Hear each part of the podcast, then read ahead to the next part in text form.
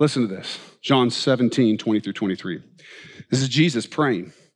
He says, I do not pray for these alone, he's talking about his disciples, but also for those who will believe in me through their word. Who's that? It's us. He's praying for us right here. Jesus is on earth, he's praying, he's praying for us, and this is what he prays. That they all may be one, as you, Father, are in me and I in you, that they also may be one in us, that the world may believe that you sent me, and the glory which you gave me I have given them, that they may be one just as we are one, I in them and you in me, that they may be made perfect in one, and that the world may know that you have sent me and have loved me as I've loved them as you have loved me. The world will know that Jesus was sent, that Jesus is God, that Jesus died and rose for people's sins if we love one another. That's what it says, that if we are one and we love one another, it is a direct witness to the world that God sent Jesus Christ. That's the witness. Look, I like a lot of things. I like apologetics, which is where I talk about why we believe Scripture, and I talk about the problem of evil, and I talk about why we should believe that God exists, and whatever. And that's all great. That helps people with certain objections, but there is nothing more powerful than the oneness and unity of Christ's church living narrow road, right side up life, loving one another. No other thing is more powerful to draw those people who God loves to himself. Nothing.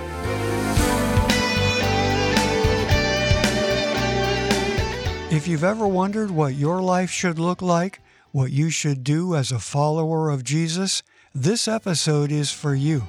Here's Pastor David. It is a direct witness. Why? Because there is nothing in the world and in culture that looks like the love of God other than what can exist in the church.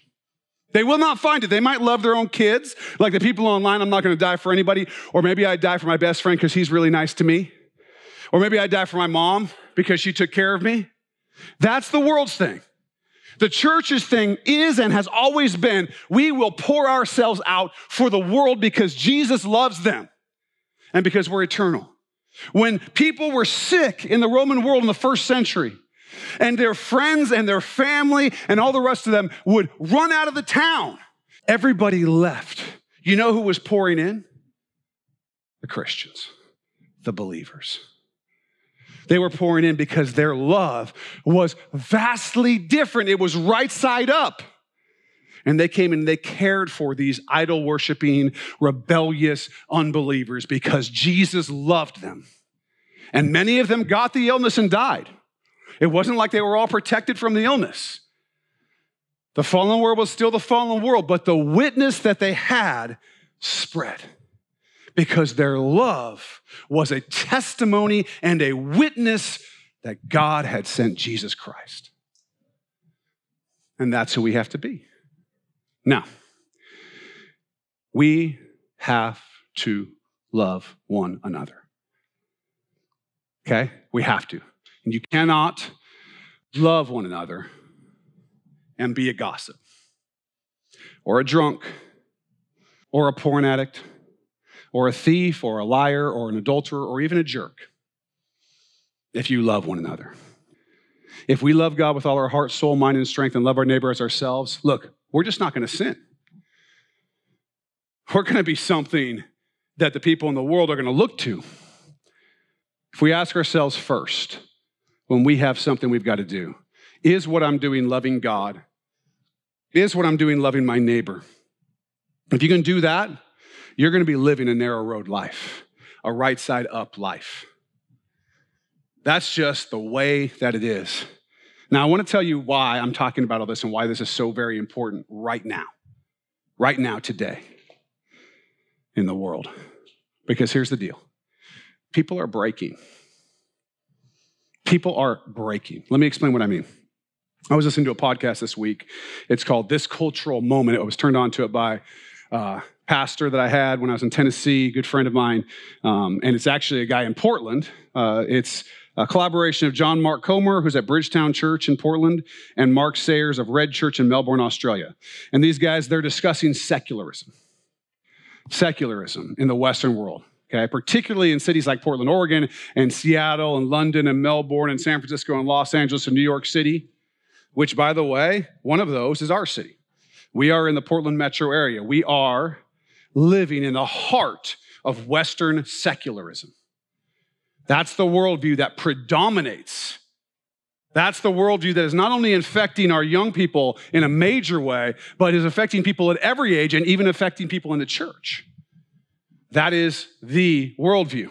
What's interesting about secularism is how it's affecting people and how people who have started to follow it are now reacting to it. Let me break down the secular worldview as quickly as I can because we're going to run out of time. Worldviews generally follow a structure, okay? They follow a structure, and the, and, the, and the structure is creation, fall, redemption, restoration. You probably recognize that because we've talked about it before, and it's certainly the Christian worldview. In the Christian worldview, creation is creation, right? God creates. He creates the, the earth. He creates man and woman, and he says it's very good. And they're in Eden, and it's very good, and God is with them, and they're one, and it's a good thing. And then what happens? We sin, and there's a fall.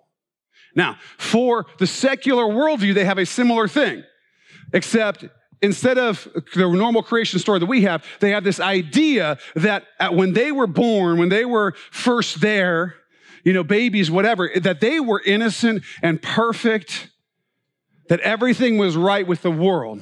And for them, sin or the fall was what people did to them. Trauma, divorce, the expectations of their teachers or their peers, what you'd call externally placed identities by the world on them. Sin for them is things like commitment, like doing anything that they don't want to do, like doing anything that doesn't cause pleasure. That's the fall to them. That's people having oppressed and taken their perfect self and jacked it all up. Their inner child is now all oppressed. That's the fall to them. Now, to us, redemption comes in Jesus Christ when he dies and rises again, defeating sin and death and hell and giving us the opportunity to serve him and follow him. But for them, redemption is something different. It's finding their inner child. It's becoming centered.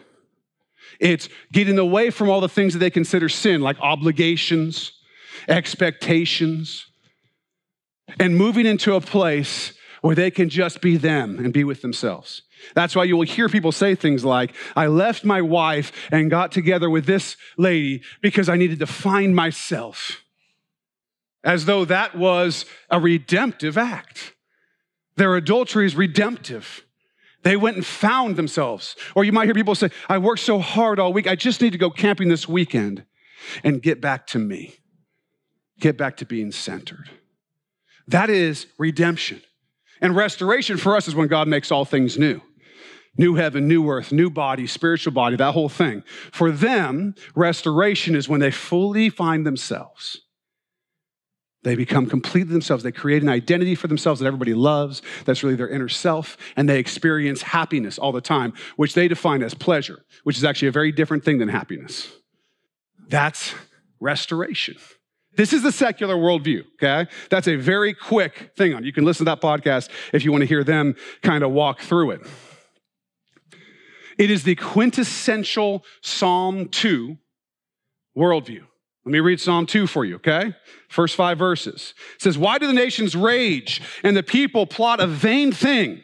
The kings of the earth set themselves, and the rulers take counsel together against the Lord and against his anointed, that is Christ, saying, let us break their bonds in pieces and cast away their cords from us. He who sits in the heavens shall laugh. The Lord shall hold them in derision. Then he shall speak to them in his wrath and distress them in his deep displeasure. These, the, the secular worldview says, tradition, Scripture, the Bible, God, all these things, they're shackles, they're chains. I need to break them and be free and totally autonomous and do whatever I want. And the response of God to that kind of a mindset is laughter. Because it is absurd to think that you can break the bonds of reality and morality. Now, here's the thing that's interesting. While these people are out there trying to break all these chains of responsibility, of submission, of anything difficult, of commitment, of morality, they're finding out that they can't. They're finding out that the Lord laughs at those who think that they can, that there is no salvation in doing whatever you want. Because the truth is, you're not perfect and going back to some perfection. That they're sinners who are broken and need a Savior. And there is no joy, nor happiness, nor pleasure to be found in finding your inner child. They're finding this out. They flock to this secular worldview, and now they're realizing the lie that's at the base of it, base of it all. It's a satanic lie. He's always a liar. There's no joy, there's no pleasure, there's no happiness in living completely for themselves. There's not some perfect version of themselves that they can find by rejecting authority and commitment and difficulty. And so where are they? They're sitting there going, my worldview is bankrupt. And they are ripe. They are ripe for the only truth that there really is in this world and on this earth. The message of the gospel of Jesus Christ. They're ripe for it. In our area, in the Northwest, people are beginning to understand that politicians won't save them. Do you know why political discourse has gotten how it is? Just crazy, right? Any of you that have been around for more than a few decades, remember when it was like, I don't say who I vote for, you don't say who you vote for, we all just kind of do our thing and whatever. Most politicians were relatively moderate, although both sides would still say, oh, this one's so liberal and this one's so... If you looked at what Republicans or Democrats did thirty years ago, they would all look very similar. Now, it's like, ah, right? On both sides. Why do you think that is? Because the only saviors that people have when they don't have Christ are their leaders. You're going to protect me and make me safe and make the economy right and do whatever and so on and so forth. And if you're worried and you think that's the person that's going to do it, well, you're going to freak out when your person doesn't make it. And yay, when your person does, and there's this big battle. Why is that? That's secularism coming to, into its own. That's why you see it. They need it. They need saviors. There's only one savior, people. Regardless of what your Facebook feed says, there's one savior, Jesus Christ. That's it. And they're realizing that. They're realizing that more weed will not save them. They've legalized it. Smoke it up, baby. It ain't saving you. It ain't saving you. More sexual depravity won't save them. This whole creating identities thing, it's all connected to what you see. And I'm not going to get into transgenderism and pronouns and all this, but it's all connected to secularism. It's all connected to, I want to create an identity that I get to make. And they're recognizing it doesn't work. And the statistics are coming out that shows it doesn't work. Even the good things that they care about and fight for won't save them. More social awareness won't save them. More recycling won't save them. None of these things are the thing that they're seeking for. Now is the time. Now is the time for the church to stand tall and tell them the most loving thing that we can. Only Jesus saves. Only Jesus will save them. They're broken and we're Christ's church.